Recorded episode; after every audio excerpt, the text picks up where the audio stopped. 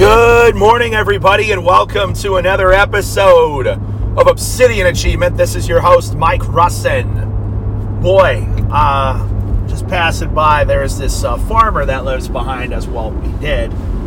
This guy was, I think, almost in his 90s, and uh, he just passed away and left behind his wife and a farm.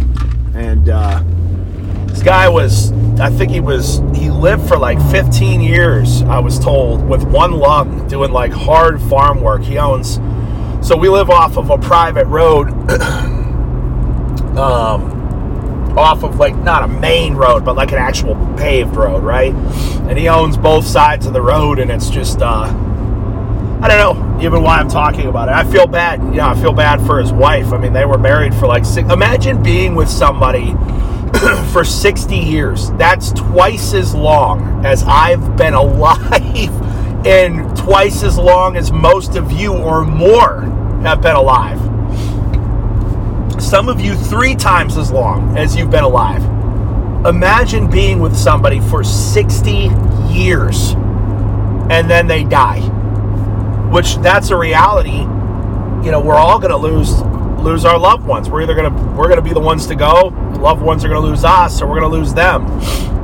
Um, you know, and there's another house I just passed by. I was uh, on a run one day, and this old man was sitting out front, and I just had a feeling to just kind of slow down and say hi. So I slowed down and I said hi, and uh, I'm like getting emotional thinking about it, man. He's like, "You mind coming over and talking to me?" And I thought he like needed something, right? No, he just he just wanted to talk.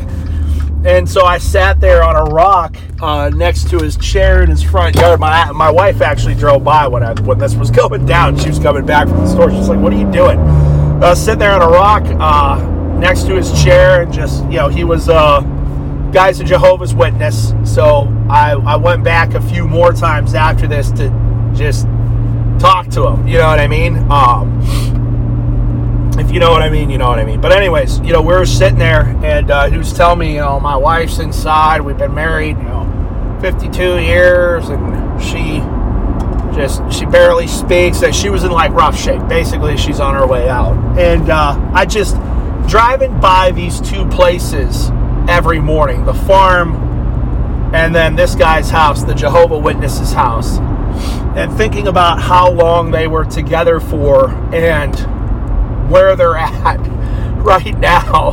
Um, you know, in their old, old age, in their 80s and 90s, and their their best friends and their partners are, and I'm sure they've lost friends. I'm sure. I mean, obviously, all of their parents are gone.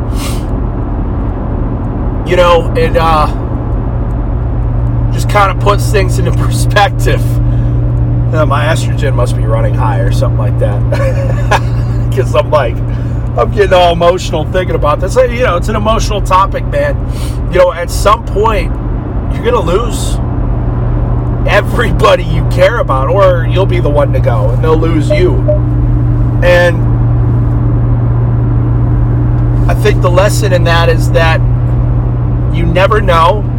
You know, hopefully, God blesses you and I with a long life and a 50 to 60 year marriage and many kids and grandkids. I would love to be a great grandfather. You know, for a long time when I was in a dark place, I was like, dude, I ain't making 40. I was in a, you know, dude, I was looking at a, a video of me coming out of a gas station complaining about having to wear a mask three years ago. And I showed my wife my eyes, and she like didn't even recognize me at first. Know, I was in a not great place three, three, four years ago, man. Uh, just mentally struggling, struggling with a lot, and uh, you could see it. My my eyes were very, very dark, very black, and uh, I used to think I wasn't going to live to even see forty. I was convinced. Uh, now, you know, I pray, God willing. You know, here's the thing. People are like, the end of times is so close. The end times are so, we're so close. They've been saying that for a long time. And a day in heaven is like a thousand years on earth. So close to us, we could be close, but close could be another thousand years. You know what I mean? That could be in God's timing close. But, anyways, you know, God willing, we all get to 80, 90, and we have 50, 60 year marriages. grandkids, great grandkids, like I said. You know, but that's not promised and it's not guaranteed. And, you know, every day you have an opportunity to get closer to the ones that you love. Every day you have an opportunity um, to build stronger relationships with those that you care about. Every day you have an opportunity to pour into and love on people. Every day you have an opportunity to tell somebody how much you care about them and how special they are to you. Every day you have an opportunity to make an impact on somebody's life, whether close or far from you. And this is a challenge I feel uh, just ringing in my head constantly is just how can I be a better hu- husband? How can I be a better better father to my daughter? How can I be a better business partner? How can I be a better uh, employer and boss, whatever you want to call it? How can I be a better son to my parents? How can I be a better brother to my brother and sister? You know, because at the end of the day, that's all you got. you know what I mean? All, all, you have are the relationships around you. Everything else can, I mean, those can be taken to you from you as well by death, but outside of death and catastrophe or like imprisonment, you know, you're not you're not going to lose those relationships, but everything else comparatively could be taken from you very easily. Your money, your cars, your house, your investments, your career. You know, I learned that like a couple years ago, man. Boom, flash of an eye, flash of lightning, blink of an eye. It, it could be taken away from you. And when you realize that, you start to realize what's really important, what's actually important. What is not important is the money in the bank. And you guys know I am all about financial success. I think it's extremely important to be financially financially successful. I think it's I, I talk about business building and money all the time, but it's not that important. you know what I mean? Your career isn't that the end. People obsess over the silliest things, and as they obsess over the silliest things, they lose sight of what matters most. And what matters most are those closest to you, those that your family and your friends, your loved ones. You know, so I know we talk about money on here a lot. I know we talk about business on here. I know we talk about working out a lot. And all that stuff is so important. You know, that that allows you to live a better quality of life with these people, right? Me, you know, I said this yesterday. I was holding my daughter in my arms and I said, you know, little Ada, a lot of dad, I know she doesn't understand me. She does. I know she does. I said, little Ada, I said, a lot of daddies aren't home all day with their with their little little girls. So they have to go to work and daddy worked very, very hard before he knew you were even coming, but he knew you were coming, which is why he did it to be here with you, where I'm home all day. And I did. I, I I, I worked myself to the bone.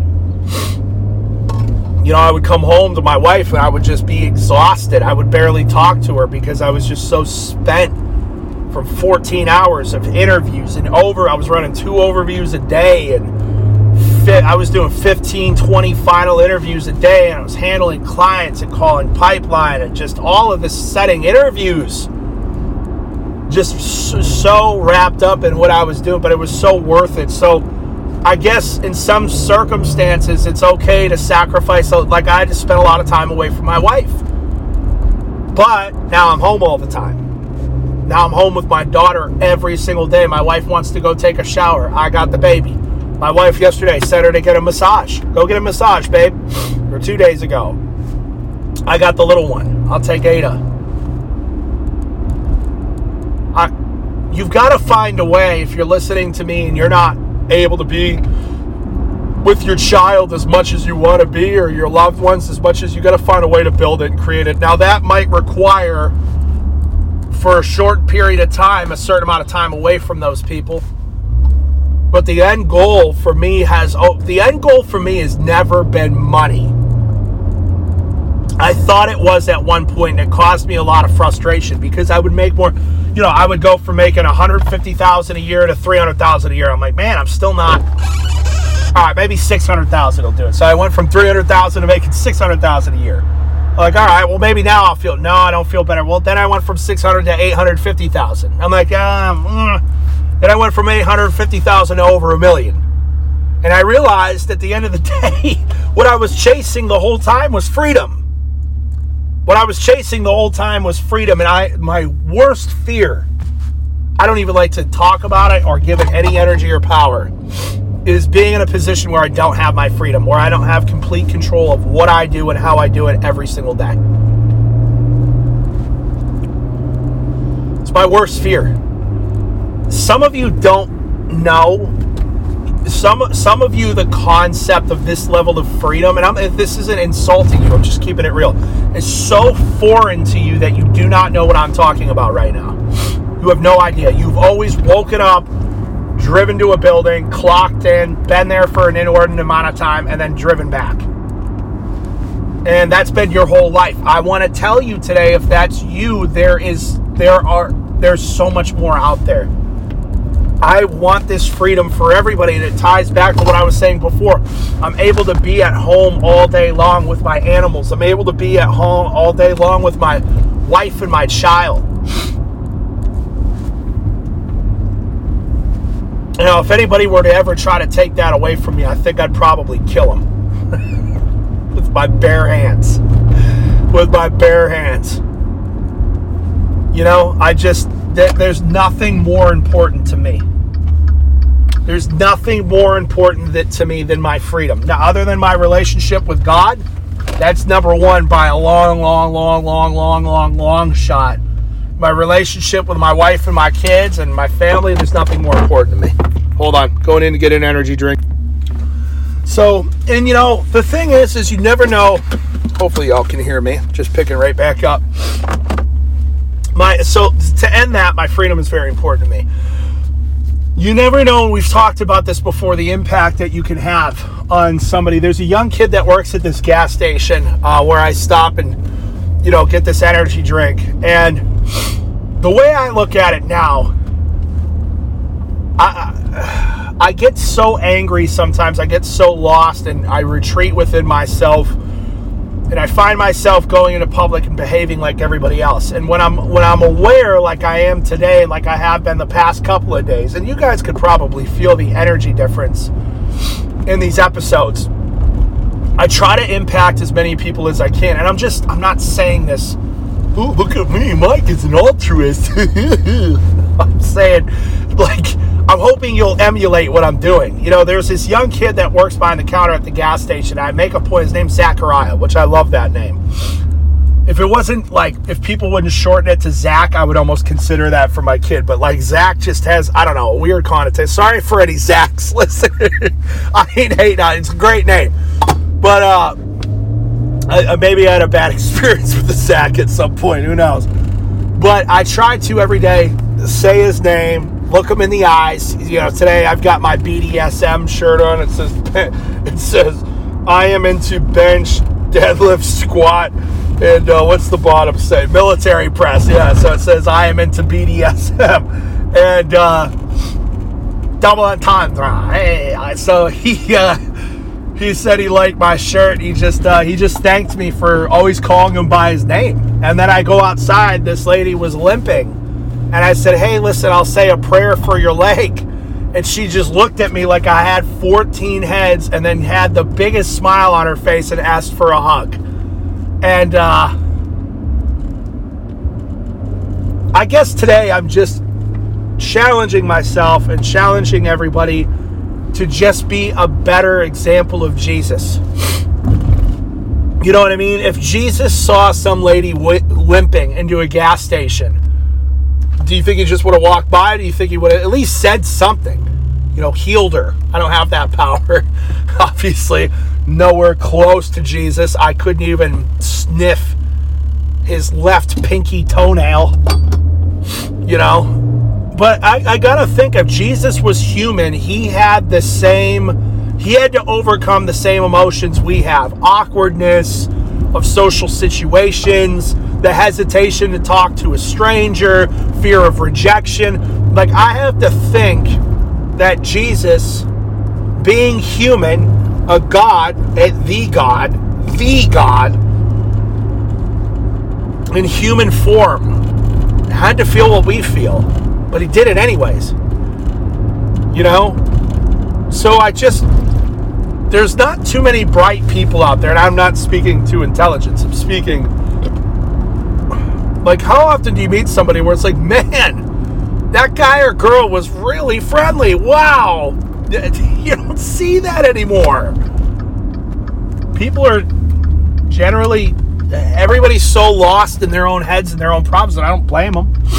Everybody's so lost in their own heads and their own problems that we've, I think, forgotten you know what it means to be a human to one another and uh, i think that's so important that you know we've talked about this before that if you want to change the world it starts with you you know? Why don't you be the example for everybody else? But i don't know. I'm at the gym. I love you guys and uh, i will talk to you very soon. Bye bye